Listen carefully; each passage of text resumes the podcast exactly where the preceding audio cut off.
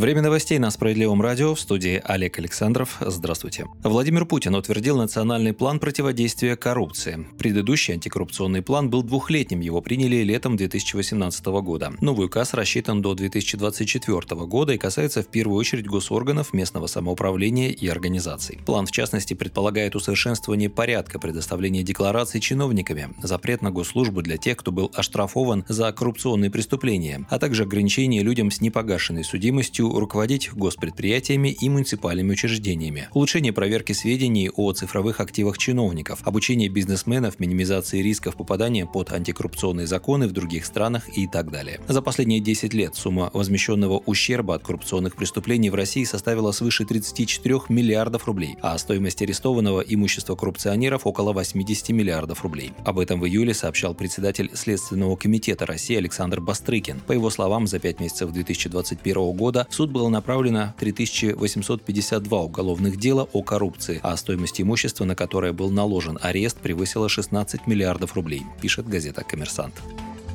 Численность лесной охраны будет увеличена. Президент России дал соответствующее поручение правительству по итогам совещания по ситуации с паводками и пожарами в регионах России и ходе ликвидации их последствий. Срок до 1 декабря этого года, сообщает пресс-служба Кремля. Также глава государства распорядился обеспечить увеличение количества сотрудников парашютно-десантной службы федерального бюджетного учреждения «Авиалесохрана» для дислоцирования на территории Дальневосточного федерального округа, а также представить при необходимости предложение о внесении соответствующих изменений в российское законодательство.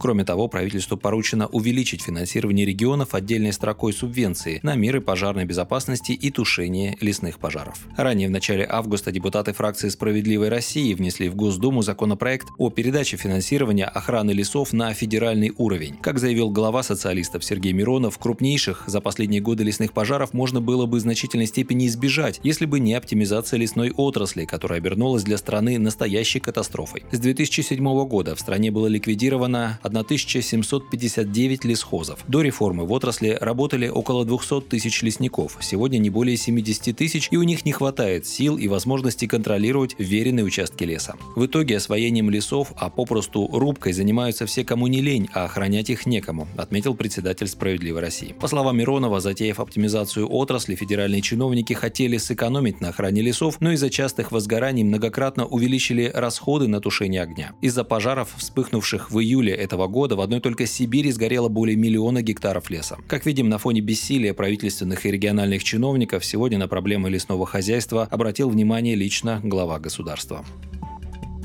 Хорошая новость для жителей российского Дальнего Востока. Правительство продлило временный порядок ввоза в страну праворульных автомобилей без установки системы ЭРА-ГЛОНАСС. В настоящее время жителям дальневосточных регионов разрешается ввозить по одному такому автомобилю в год для личного пользования. Теперь такой порядок будет продлен еще на 1 год, до 3 декабря 2022 года, говорится в сообщении пресс-службы по итогам рабочей поездки премьер-министра Михаила Мишустина в Хабаровский край. С 26 по 29 июля Мишустин побывал с рабочей поездкой в регионах Дальневосточного и Сибирского федеральных округов, Иркутской и Сахалинской областях, а также в Хабаровском крае. Глава Кабмина посетил промышленные предприятия, инфраструктурные и социальные объекты, встретился с руководителями регионов и провел совещание по ликвидации последствий ЧС на Дальнем Востоке.